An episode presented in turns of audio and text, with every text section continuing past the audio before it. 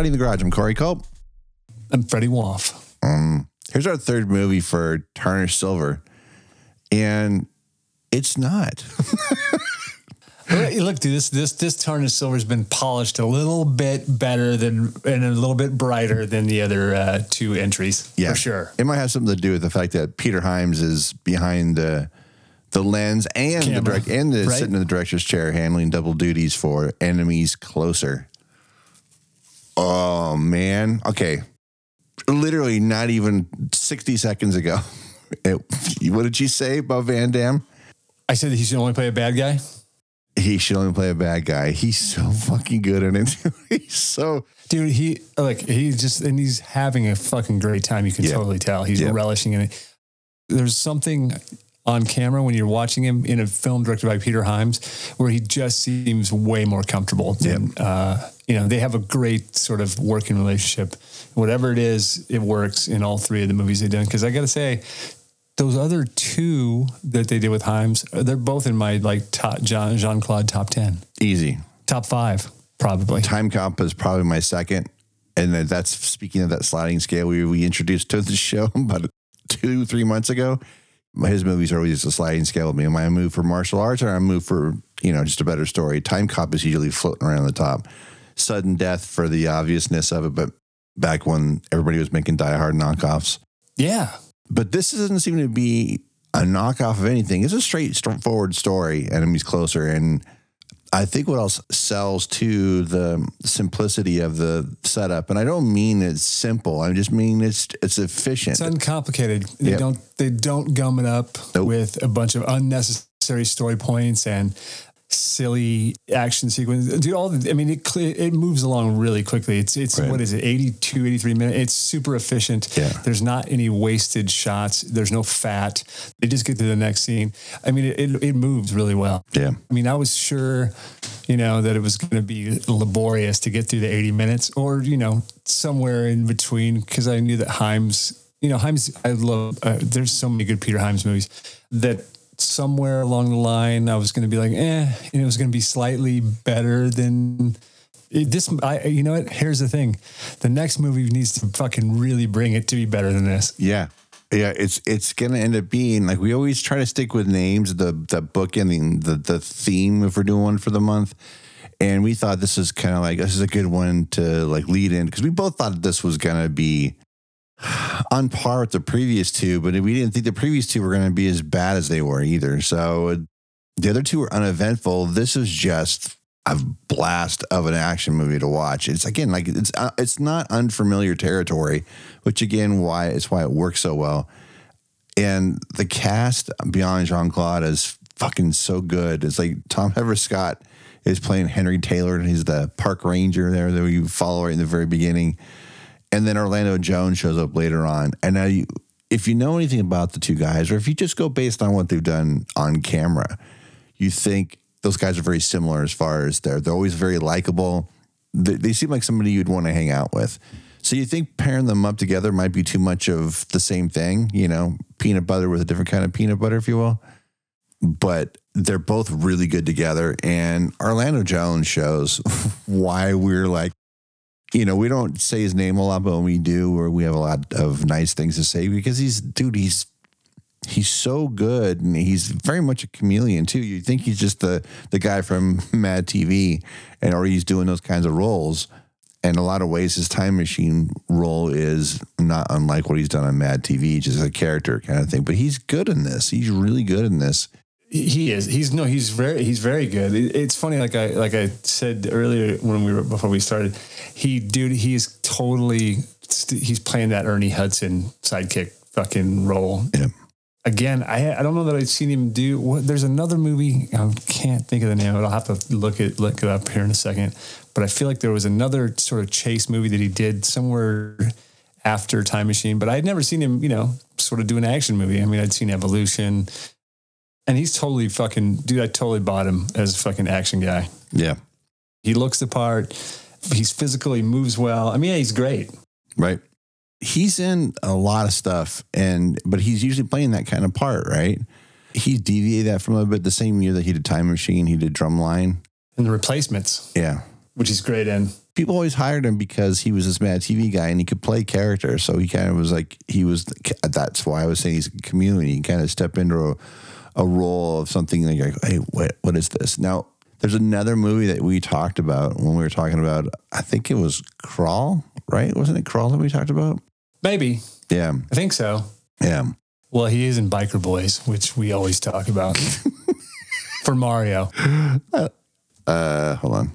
Dude, Double Take was the movie I was thinking. He was with Eddie Griffin. All right. See, That was the other movie. That, that was the one I couldn't remember. But I, I, you know, it's funny, man. I'm looking at just looking back at it. I didn't really. I forgot he was in Magnolia. You know, a little Oh, yeah. bit in Magnolia, and pretty damn good career, man. one of the movies that we talked about on the show when we did Crawl was Primeval. Yes, Yeah, that one with the awful Dominic Purcell. correct. And that one, Orlando's in that, but he's strictly the same kind of guy I was talking about before. He's there for when things are getting too tense. Or, um, but unfortunately for that movie, Primeval, it's such a funny ass movie to begin with that, you know, Yes, you're not sure who's the comic relief in that Yeah. movie. but watching Orlando as a turn playing it serious. I mean, he doesn't even, he might have one or two one liners, but he plays it pretty straight as a guy that's on a mission to, to take out our uh, Thomas Everett Scott for what happened to his brother. And I'll save that for the people that want to watch it. Cause I mean, it's, it's, it's simple, obvious connective tissue for these kind of movies, but it's fine. And they don't make too much of a meal of it early on, but they deal with it later on. You know, they become, they become, I don't want to say they become buddies. It's not until the very end though, right? Where they finally kind of, Right, where you know that they may go have a beer together right. not murder each other. and not kill one another. The best thing this movie does is they just they keep it super simple, man. They don't you're eh, but not in a not in a way like you're like, oh God, this is so dumb. It's really it's like just the facts, ma'am, right? Like if Jack Webb was to fucking come in and write the screenplay, Right. that you get just the facts. And that's all you need because I was pleasantly surprised watching this. I almost, I mean, I, I didn't start it till this morning, so I literally, it's all fresh in my mind. So it's all. I, that's one of the reasons I'm just kind of jumping all over the place because I literally just finished it. I forgot to watch it. I started it, and then I ended up going to bed. And I got up early this morning with the intent of watching it, but I got wrangled into a bunch of other shit, and I didn't start it till like seven fifteen Right. and uh, you know it's an hour and a half with their little commercials uh, close to it. So I was like, oh, dude, I'm gonna barely squeeze this in. But I feel like it was longer than that because I didn't finish it until like 9:06. Right. But goddamn, what a fun little movie, man! What a pleasant surprise. When I was doing research on the movie, I discovered that all those exteriors in Bulgaria, and they s- and I first I was convinced it was Canada, It, dude, it, yes, it looks. I mean, Right. it does look like yes. and all the interiors were in Louisiana. So what strikes me funny about that, I mean, it's not unheard of to do that. There's some cost savings going on there, but there are three Brits in this movie, and I would have never known that. huh? Mr. Sanderson, the old man, he's Oh, he's, yeah. he's British. Linzey Cocker, who plays the girl he, that he rescues in the beginning, she's British. I was like, wait, what the fuck?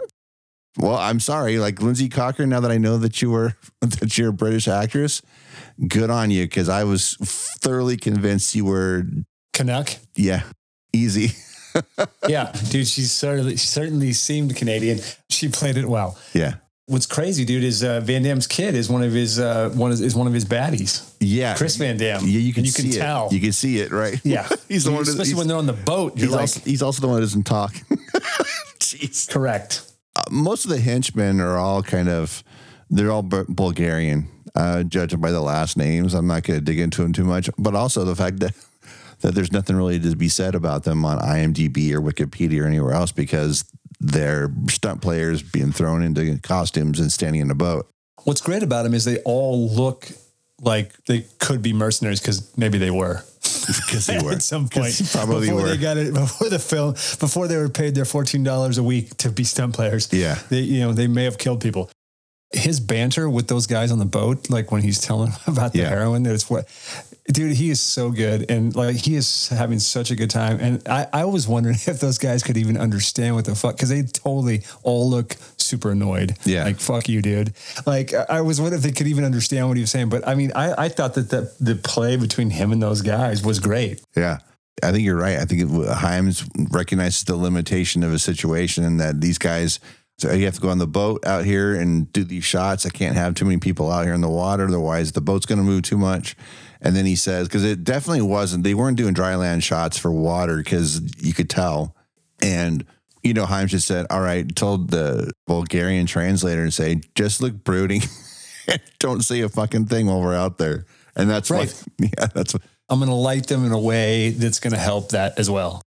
Yeah, I mean, I don't have any complaints about any of the acting in this movie. I mean, and dude, the, this when we get into our little fight, the fight scenes are actually really good. they are.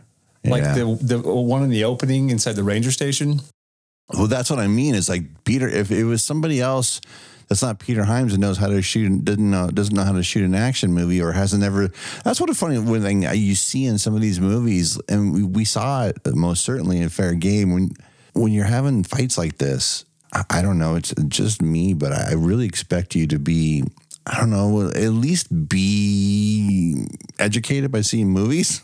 What what I appreciated about the fights in this this is the fact that we, we can see them. They're not the, the Exactly. camera. It, the camera's not. It's not like two guys fighting each other wearing GoPros. Yeah. You know what I mean? Yeah. We're actually able to see and enjoy what's happening in front of us as opposed to all these, uh, you know, and I kind of blame the Bourne Identity for, you know, the Bourne Identity did it right, but everybody who copied, you know, most of the copies of the Bourne Identity are, are terrible. Yeah. Uh, but they become the norm, unfortunately. But dude, the way this is, and this movie's 10 years old. Crazy. I know. It wasn't released in here until the middle of 2014, even though it got released first. It's one of those weird ones. It got released first in France on DVD and Blu-ray. It- like if you wanted to see this movie, you had to import it. And then I don't know, five, six months later, it came out in the United States on disc, which it's that's weird, man, because it's an American production company, but I can't really tell, but obviously the money came from came from France at some point because that's where it originates as far as the, the initial release. Okay, there is one Bulgarian in this movie that has some lines, and he's got a, a pretty substantial part in it. And this is Zahari Baharov is playing Saul, who's the first Canadian Mountie finger quotes Yes. that we see. I'm so glad that we didn't get the whole obvious Gudenoff fight at the end. Like I thought for sure Right. that was No, going to happen. w- yes, I was waiting for it, but yes, I, I was just looking at it. I was just looking at his face Yeah. on uh, IMDb, dude. But he's great, dude. Like he's he's he's got the great. del- But yes, I was waiting for that big sort of here it comes, you know, but it didn't. But but he would have been if Jean Claude was the good guy Correct, a hundred percent. because there's no way that Thomas ever Thomas Everett Scott can hold his own against Orlando Jones in a fight, and that's where it is. Yeah, totally. I, I don't believe that he could have taken Zahari or Jean Claude. But hey, man, it's a movie, and he is the hero. So there was there was only one moment there I thought was a little bit. I'm surprised that they stayed on as long as they did, but they got this wide shot of Jean Claude's double in the boat, and they stay on the wide shot way too long. Because we've been staring at Jean Claude's hair the whole time, so we know what it looks like from close ups, medium shots, and for the most part, long shots too. It, it was clear by the size of the person that it wasn't him, it- it- but they didn't cut. They just like he throws he throws Thomas Everett Scott in the water. It's at the the tail end of the movie. It's literally like the moment before the movie ends, and you're like, oh man, why? I know it's a short movie, but look, you got your feature film length but don't leave. I mean, there's kind of if you wanted to stick an extra two or three seconds in from somewhere else, you could have done that. Just put an insert shot or two. You didn't have to like stay on the guy so long, like because he did a great job hiding, doing because they shot so much for uh, so much of it for nighttime stuff. I mean, there's a little bit of daytime, but not a lot. But you, I was never convinced they were trying to hide people's faces based on, you know, they did a great job of that. And so for them to stay that long on them when they have like, I don't know, 50, 10 Ks on the other off camera, lighting up the whole lake is like, it's a bit much, man. It's, it's, it's clear that it's not him and it's, they just stay there too long. But it's not until the end of the movie where it's like, ah, man, could just cut just a little bit sooner. right, And I'm surprised too, because John is well established, even at 20, in 2012 when they probably were cutting this, 2013. He, he's a good director. He's a he's a good director. He's a good uh, camera guy, and he's a good editor. He edits almost everything he's done. He's got a ton of TV time, again, efficient editing. It's probably why the movie as a whole works. That's why when you get to that moment, I'm like, oh, did he throw a bone to his assistant editor? Let them shoot it. They cut a scene because that's what it felt like. I felt like it was a little different than the rest of the movie, but whatever. It's again, I'm looking for things to knock it, and I'm not knock it, but not sound like I'm just gonna, you know, stroke the whole thing. Because, but the bottom line is, I'm probably going to order this on Blu-ray to put on my shelf because I'm going to watch this again, and I don't want it some dumb streamer being the reason why I can't watch it. So, Dude, let's talk about Jean Claude's hair because it's fucking fantastic. yeah, I mentioned it briefly. I mentioned it briefly there because again, you're it is it, it's a, I'm its own obsessed with it's, that fucking hair, it's its own character, and to like right in the beginning, you see him walk in. Dude, the way he's backlit, it look he looks like it's like it looks like Christopher Walken in Sleepy Hollow. I laughed out loud. the good thing about this is like when you get your introduction to Jean Claude, uh, again at the ice station, then where you've already seen Saul walk in as Canadian Mounties, you realize really quick that they're not really Canadian Mounties. Um, but the fact that they weren't talking was pretty great because I, dude, I was Yeah. totally convinced that Bulgarian dude was was French Yes. Canadian, man. I was like, 100% I dude. totally bought it, and it wasn't it wasn't ADR and it wasn't looped Nope. in. It was definitely him speaking. Good for him. He looks like what's his face from Hot Fuzz. Yes. Yarp. He looks just like that guy. Uh, by the way, that guy's still only 43 years old. I was just looking him up. Yeah, He's 43. 1980. So, dude, he was like barely, he was barely in his 30s when he did that. I would have thought he was a little bit older than that, but Van- yeah, he's menacing. He's menacing looking. But as soon as he steps aside, you're kind of like, there's Jean Claude and standing there in his Canadian mounting outfit. I'm like, oh, and then he's standing next to this guy. I'm like, oh yeah, I forget how short you are. Dude, the, the, yes. And there's a crack that's made later when they're in the boat. And uh, Jean Claude says to Tom Everett, How's the wetsuit fit? He's like, Yeah. It's a bit tight. Your diver must have been short. yeah. don't make, don't, what do you say? Don't antagonize the man with the gun. Yeah, he says something like that. But but before he said that, he's like, "Well, yeah, but you killed uh, what the fuck was his name? You killed Ito." Right. And I'm like, which one was Ito? Eh, it doesn't matter. it's like, well, but that's what's funny because the way he says that, like, like it was his wetsuit, the Ito's wetsuit. But don't they say from the beginning that they're they're going after Henry because he because he's the diver? Right. Yeah. So anyway, I, and I don't think Ito's dead yet. I don't think Ito's dead either because I think Ito he's the guy who gets is it isn't he the guy who gets uh that Orlando Jones attacks on the, Uh, yeah, the that you think is dead. yeah Yeah, I thought so too. Yeah anyway I mean again you know, it, none of it makes any difference when No, you're no, watching the movie no. because it's it's it's it's so much damn fun you don't really give a shit about things like that it's not like oh Yeah. let's get it right, As soon as Jean Claude walks into the ice station and you see his hair, I'm like, oh, dude. Yeah, they do a great job of hiding his hair on the cover. Yeah, no, I now I understand the cover. That's what I was. That's where I was going with it. Um, and uh, also, I remember thinking when we talked about the when you and I talked off mic about uh, that poster. But I gotta say, actually, I kind of like that poster now because now that I'm looking at it and I've seen the film, and I realized that his face is framed in a knife and it's on fire. It's got all the cool. It's got all the kind of shit you would want in it if this was 1997, 96. right.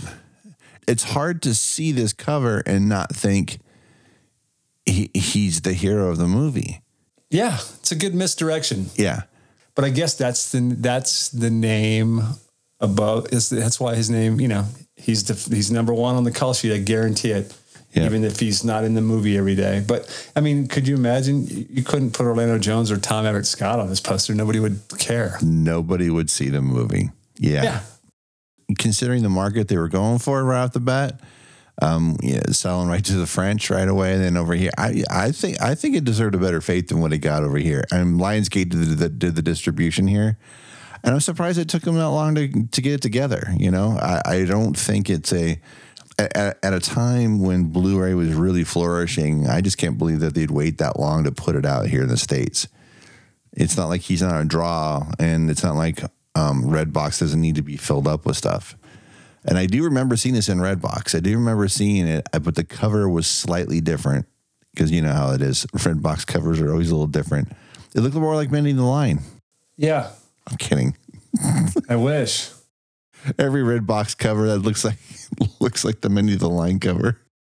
I mean, this uh, the, the, this cover's not actually that terrible. Like you know, now uh, having seen the movie in, in context, uh, I, I don't hate it as much as like you know. I mean, is it great? No, but it like for what it is, it's pretty good. What are you talking about? This movie? Yeah, enemies closer. I'm not talking about Mending the Line. God no. I know, but I inadvertently was talking about fly fishing and I didn't mean to. Well, It's fly isn't fishing. life isn't life about fly fishing? It's some fly, I'm doing some fly fishing. Dude, my, that's the one thing that makes me laugh is every time it's fucking night, there's gunshots going off and the cops show up and everybody's like, oh no, I'm just doing some night fishing. That's all I'm doing.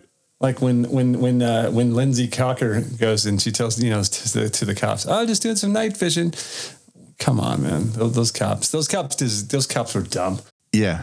They're supposed to be. My favorite part in this movie um, is when Jean Claude picks the apple from the old man's tree. Yeah. and he's telling the story about his grandmama. Right. Dude, it's it's so corny when you when he's having that monologue and you're like, what the fuck's he talking about? And then and that's why I'm a vegan. and that's why I'm a vegan. No, dude, it's so good. It's like it's so, uh, uh, dude. He's just like again, he is actually having he's having so much fun. I have to say, at this point in his career, he should just play bad guys. Yeah. We haven't gotten to uh got to Jean Claude Van Johnson yet, but you can see how they get there from his performance in this. You can see why somebody would sit around and this is the movie someone goes, Hey, you know what? Right. Because you know he's he's usually. I talked about it when he didn't know where to run. He does this head cock thing that used to just drive me fucking nuts. And It's his does, good side. and it he's just- trying to get his good side and photographed all and the does this thing like he's like, well, it's his way of it's.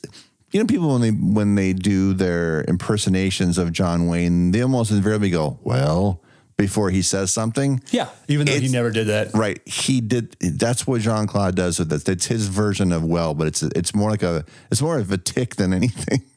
I honestly think it's because it's someone told him that's his good side in photographs, and he oh because he literally and it's you know I because he does it a lot. He does it even when he's not speaking in a lot of movies. You're like, what are you doing, dude? It's like a glamour shot moment. But he always does it before, and usually he does it. And like the majority of the time, it's just before he says a one liner. but it's it's just a bit much. But he does it once in this, but it's not so bad. Um, the lighting in this because of the nighttime stuff, it just showcases it more. And I talk again. I talked about it every time I talk about a Jean Claude movie. Has he ever talked about what the fuck that bump is on his forehead? That's always there. It's been in every movie except for maybe Bloodsport. Yeah, You know what I'm talking about? There's this little. It's look. It, it's like his little welt. Like he got popped. Like, and I saw. no, I think I, th- I think I think that happened on Cyborg.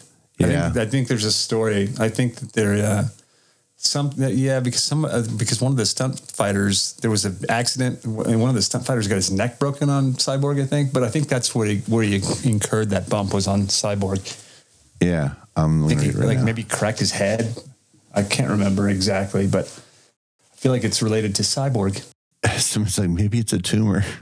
maybe it's a tumor We've all witnessed the growth of this object, which became quite pronounced starting with Wake of Death and has been featured in every film he's made since then. And, and I was like, oh, it goes way before that. It's way before that, dude.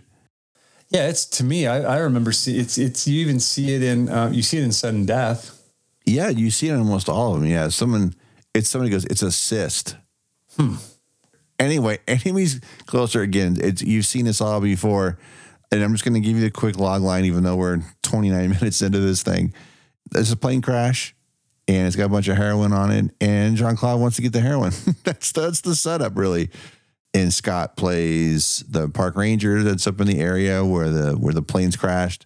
And Orlando Jones plays the brother of a man that wants to kill Thomas Everett Scott for letting his brother die. for reasons unknown Oh shit! I said, did I spoil something? Don't read Wikipedia. It tells you everything about it. The Wikipedia on this one plays out like the writers said. All right, let's go ahead and put our outline into paragraph form and stick it on Wikipedia because it feels what it feels like. feels like it was written by chat gpt Speaking of, Uh, just sort of, I mean, when, most Wikipedia shit I, I, I, I'm convinced is written by bots. I was so prepared and so happy when I didn't get cliffhanger. Yeah. Because that's what it is. I mean, it's kind of what it is, but it's just a better version. I mean, it doesn't have all the fancy camera work, and it doesn't have you know Sylvester Stallone flexing his muscles in it all, all you know through the whole movie, wearing a tank top for some reason. Dude, this this movie's way more fun than that. Cliffhanger was a popcorn movie. It was a summer movie. It came out early summer. It came out in May, I think. It had a purpose. You know what I mean? It, it had a it had an agenda. It had a, a release date, and it's going to be this. And Stallone was huge in '93. And is it the plot similar? Sure, but as much as I like Lithgow in general, I I enjoy Jean Claude playing this part more than I like Lithgow and Cliffhanger. Again, it's the same kind of movie. It's the same situation. The difference is is that Thomas Everett Scott it isn't on the mission that he's on because he let some woman die. He let some somebody else die. Somebody else died. It's okay. Again, it's just it's just kind of a fun like I don't even want to say throwaway movie because again, it's something I'll probably watch again at some point just because you could do worse. Yep. See last week's and the week before. right. Right now, this silly ass movie is where it's on so Tubi and Plex, I think. And he's Closer. It's solid, dude. It's like it's not. It's first of all, it was nice to watch a movie that was uh, two thirty five as it was shot. yeah, absolutely right. I mean, dude, there's some there's some great shots, like Yep. the shot of him picking up trash in that fucking beautifully deserted uh, wooded area that he's in. The light looks amazing. There's something to be said about a director that's got the gu- that, that's got the camera in his hands because he knows what he's he knows what he needs. He's already bored of the silly ass movie. He knows what shots to get, and that's why it's a brisk movie. That's why it works the way it does. That's why you don't feel unfulfilled and like there's something missing in 84 minutes, 83 minutes, whatever the runtime is before the crawl. You know what I mean? It's it's again, as you said, it's economical filmmaking and and that's not a knock at all. In fact, it's a compliment. We have that both what both of us have it and people in general, you don't have to be in the business to or you have any kind of production experience to say if you've seen enough movies, you can recognize when there's efficiency going on behind the set from from pre-production to production to post. And this movie has all this. Ex- this guy's had 40 years experience with Peter Hyams, dude. What was his first? Was Outland his first thing Maybe. or like first big thing? Right? I feel like this is his. The, this is is this going to be the last Peter Hyams movie? Is my question. He hasn't directed anything since, so I'm guessing that maybe he's semi-retired or retired, retired. Yeah. even semi. He did airlines. His first feature was Busting in '74. busting. Busting, Yeah. yes, with Elliot Gould, Oh Robert, yeah, Robert Cap- Blake. Capricorn One and Telephone were, were like, oh, I guess those are both big movies. Those are good. They have big push, right?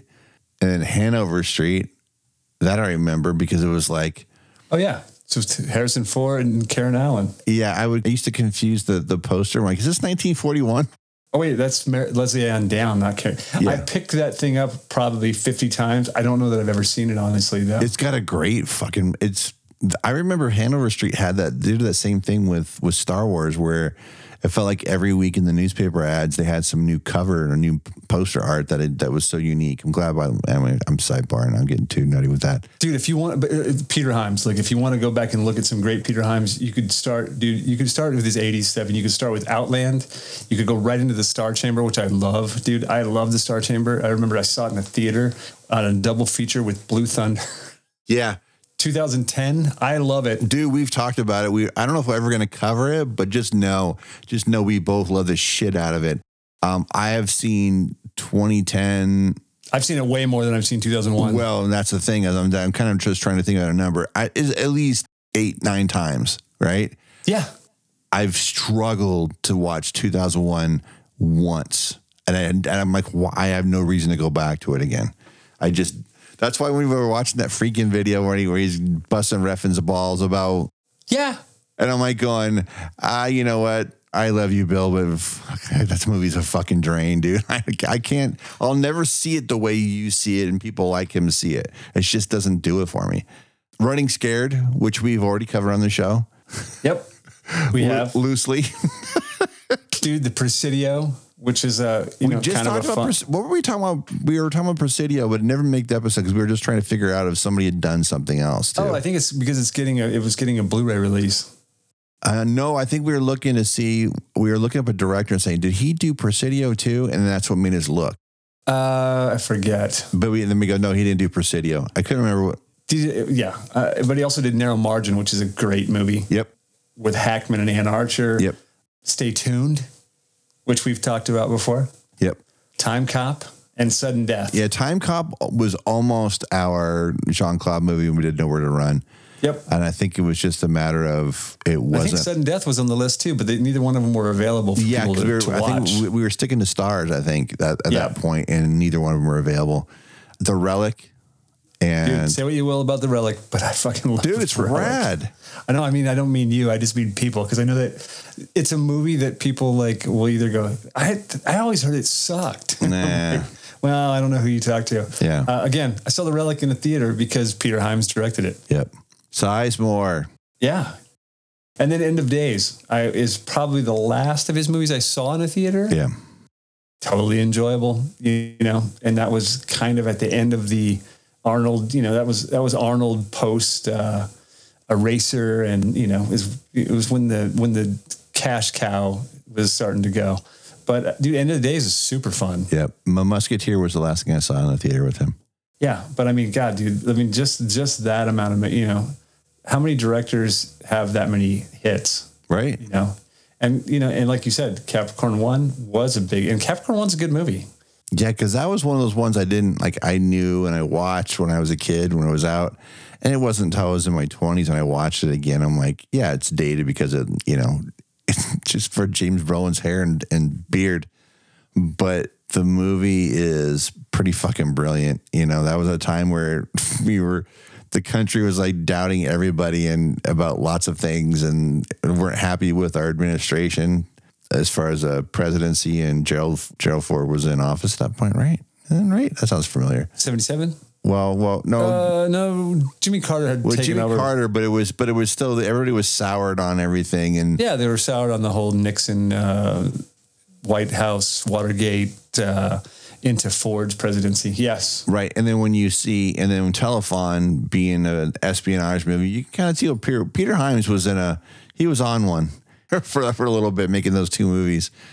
I have never seen a Peter Hyams movie that I didn't like. me neither I just, I haven't seen one I didn't like, or as I, I said uh, about the performances in this movie, they're either good or they're really good. And that's how I feel about Peter Hyams movies. And we did talk about that. I think we said something similar to that during Running Scared when we got serious and we're kind of going back and forth between that and the other running the Paul scared. Walker movie.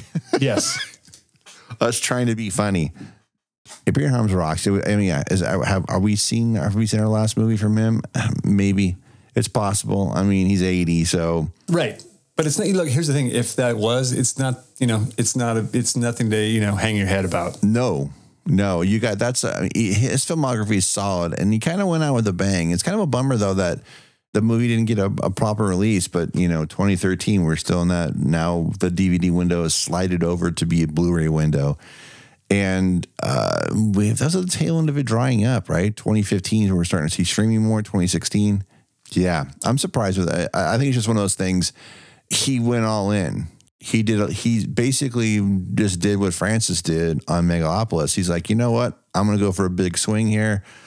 Uh, to save on costs, I'm going to shoot it. My kid's going to cut it, and we're going to shoot in Bulgaria, and then shoot down in New Orleans, and that's you know what I mean. It was very, very methodical, and it says it's a five million dollar movie. I'm not surprised that it's there. It probably three million of it probably went to Jean Claude, honestly, dude, because it's the cost savings that they did, and like you said, it's economical filmmaking. Because if there was more than 25 setups, I'd be surprised.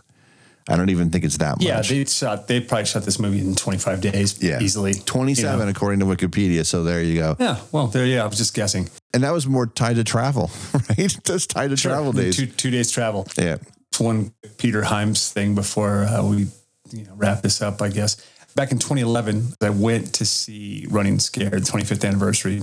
Peter Hyams and Darlene Fluegel uh, did the intro Q and A after I remember that happening. Yeah. And it was so great, dude. It was so cool to hear just kind of give a great film. I don't want to say lecture because it wasn't like he his knowledge and his love of film and you could tell did he think i mean here's the thing did he did he think running scared was his greatest i think so but like to hear him talk about the, the some of the stuff that, the things that happened and tell stories about that not just that film but just about his career in general it, it's one of my best memories and i've seen a lot of you know i've seen a lot of stuff there and i've seen a lot of directors but Hyams and Darlene Fluegel is probably my best, and it's probably one of it's probably my top memory, you know, from going to the New Beverly because it was kind of you know I always had liked running scared, but I was like, yeah, okay, well, Peter is going to be there. I love Peter Hyams, and I went, and I was not disappointed, and and I can't believe that that's been 12 years ago. Yeah, weirdly. Before we close it out, and I meant to, I'm looking at my notes, and I was at the very top of my notes. The gore in this is so good I yes. usually movies like this, the there's lots of throat cutting and stabbing of necks and stuff. That it was like the blood. They had a great makeup guy, no question, because it would look fucking real every time it happened. It was like it was solid too, and and I I would be remiss not to point out something that I've never seen a fucking movie before: a fight in a tree. Right, dude, and what a tree that was! Holy shit! It was so realistic, dude. They climbed up the tree. And the whole time they climbed up the tree, I'm thinking, well, where the fuck are you gonna go? Down. right. There's only one place to go. And it was solid. The, the way that the way they had choreographed that entire sequence was so good because you're just kind of like going, "Oh, this is all right. Is this where the movie's gonna falter on me?" Right? and it doesn't, man. It just it no. It's fucking realistic because the trees branches are catching them all the way down. Is it any less absurd than maybe I don't know Hudson Hawk, where they keep getting caught by uh, canopies on the way down? You know what I mean? Of of a high rise building. No, you know, kind of slowing their momentum down. It, it it was no different than that kind of thing, but it was it was far more realistic because you're like I've I've seen trees like that. I know, uh, dude. I've fallen out of trees. Right? I've fucking hit several branches on the way down. I, I broke my ribs like when I was 11. Yeah, falling in a magnolia tree, which was about half the height of that fucking monstrous tree. Yeah. It's crazy. All the set pieces are great. They work really well. And when you think about how many days they shot, again, 27 days, part of me is like kind of going, that's that's a man who's working the studio system got who got 27 days. He really could have made this movie for half as much if he cut down if he cut down days to like 15, and he could have because he's that kind of director. But I think there's more. There might have been more uh, tied to money and availability of people. So yeah, but and also I think I, I got a feeling that Jean Claude like he's if he spent more than a week on the show, I'd be surprised. Yeah, and that's probably why we see his stunt guy, his double, as often as we do in Bulgaria because of, it's all those exteriors they shot there. But for the most part, that was the know, he's there and you see him there. It's not like uh, right. Well, it's not like a cameo, right? right? It's, it's, not like they. We, yeah, which we it's both, not like here's a splash of Van Damme, right? He's on the poster, which we both suspected. We both, yeah, we suspected that because we read the one rundown of it. I'm like, uh, well, that sounds like it's Everett Scott and Jones there that are the leads that are having to deal with this. Okay, well, all right then. He'll just be a splash. Well, I was expecting uh, it to be more like fled, like there was going to be a lot of them yep. handcuffed running through uh, yep. swampy or you know wooded area, wooded watered areas in Canada with uh, you know, and Van Damme would show up every once in a while. Get there, you know. Yeah, like that's enemies closer it may end up being our favorite movie of the month at this point. I'm gonna say, dude, the next movie's got to be the next movie better be real impressive. And it, and it was already kind of behind the eight ball because of the obvious repetitiveness of the plot and the star and the stars tied to being tied to these kind of movies. Yes. So it's gonna it's gonna be and it's why we picked it. We picked it because it would be it would be a flavor a very flavored uh, episode because I, and I think that this might be our favorite one, no matter what we see with the next episode. Yeah, well, we'll see. I mean, we'll, well you know, I, here's the thing. It's, uh, you know, the other movie, it'll be cookie cutter manufactured and we're going to hate it or, you know, or, or it'll, or it'll have to be the, you know, one of the best fucking action movies I've ever seen. Yeah, it's going to need to be. All right, if you want to follow us on the socials, the show is at Karate Pod on X, Twitter, Letterboxd, and Insta. And on Insta, Corey is at Culper97, and on Letterboxd, it's Corey underscore Culp. If you like follow me, you can follow me at Freddie Waff on. Uh, oh Jesus Christ! What am I doing? If you like to follow me, you can follow me at Rock and Roll 33 on your Instagram, or you can follow me at Tom Everett Scott on Letterboxd. That's not true. You can follow me at Tom Cody on Letterboxd. That's Tom Cody Letterboxd. Yay.